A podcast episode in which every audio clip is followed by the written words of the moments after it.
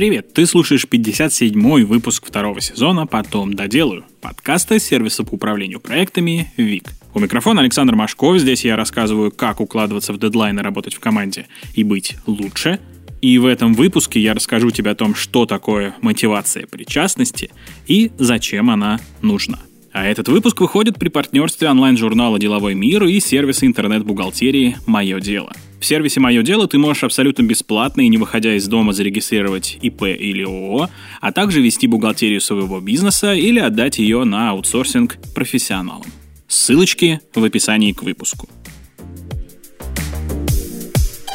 В основе практически всего, что ты делаешь или не делаешь, лежит мотивация. У тебя есть причины есть морковь, идти по улице на работу или валяться на диване.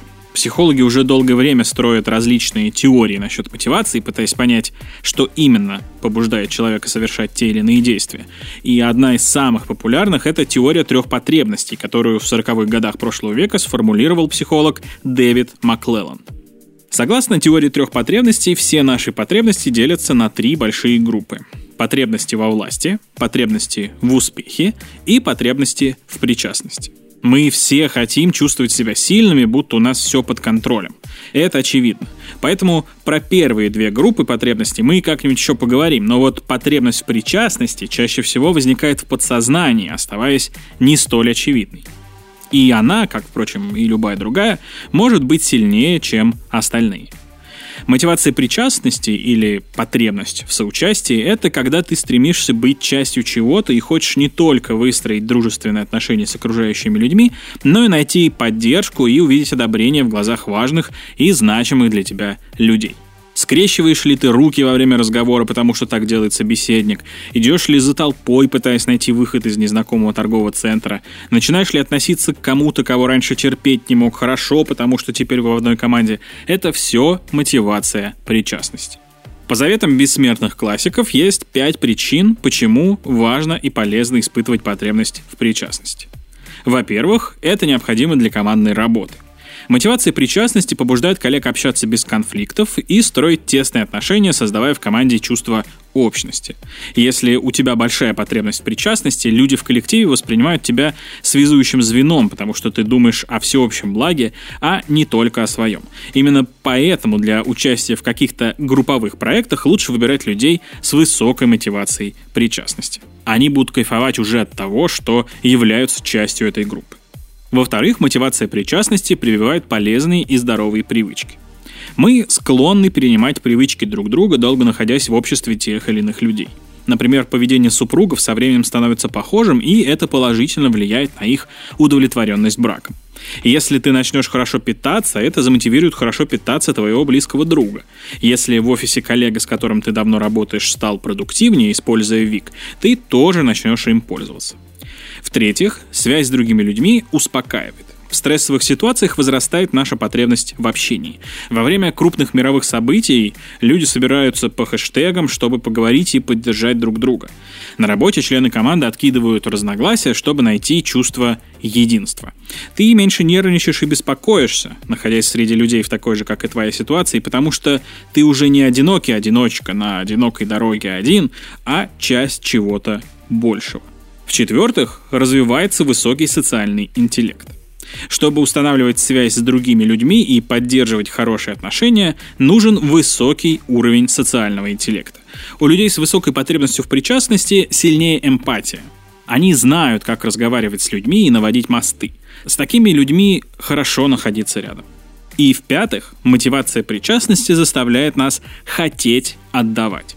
Когда люди в коллективе умеют отдавать и принимать, это делает их более счастливыми. А кто умеет лучше всех отдавать? Правильно, люди с высокой потребностью в причастности. А теперь давай проверим, про тебя ли вообще мотивация причастности или ты больше за власть и успех. Отмечай про себя, если какие-то из следующих утверждений верны в отношении тебя. Ты предпочитаешь работать в коллективе. В группе ты работаешь куда эффективнее. Тебе кажется, что ты легко сливаешься с толпой. Ты можешь почувствовать сильное желание нравиться людям. Тебе нравится проводить время, общаясь с людьми, а нетворкинг — это вообще твое любимейшее занятие. Ты чаще всего сразу нравишься людям, ты избегаешь рисковых и неопределенных ситуаций, и ты предпочитаешь сотрудничать, а не соревноваться. Эта проверка сработает не только если ты хочешь покопаться в себе, но и если тебе нужно понять, кого в твоей команде мотивирует причастность. Если ты испытываешь потребность в причастности, то ты, думаю, уже понял, что нужно делать. Откровенно общайся с коллегами и делись своими страхами. Они могут испытывать те же проблемы, но об этом не говорить. Помогай коллегам, организуй группу по интересам, там, например, книги, фильмы обсуждайте или вместе изучайте иностранные языки. Найди в коллективе приятеля, с которым сядешь на кето-диету, будешь бегать по утрам и так далее. Словом, делай все, чтобы удовлетворить свою потребность в общении.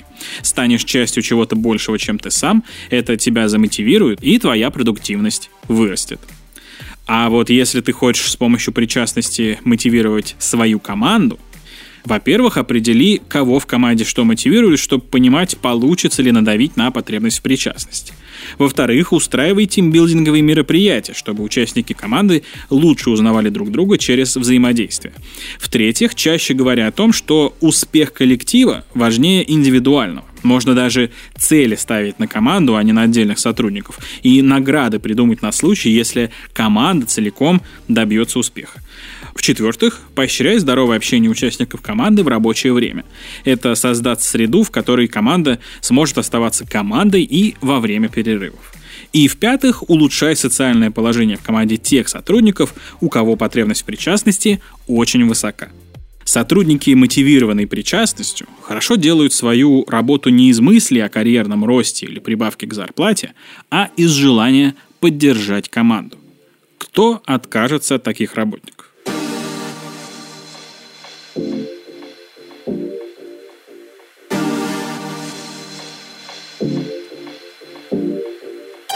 Спасибо, что дослушал выпуск до конца. Подписывайся, чтобы не пропустить новые выпуски. Делись этим выпуском со своими друзьями и коллегами. Присылай нам темы или интересных гостей, которых хочешь услышать в нашем подкасте. Сделать это можно на страничке подкаста у нас на сайте. Ссылочка в описании к выпуску и в описании к самому подкасту.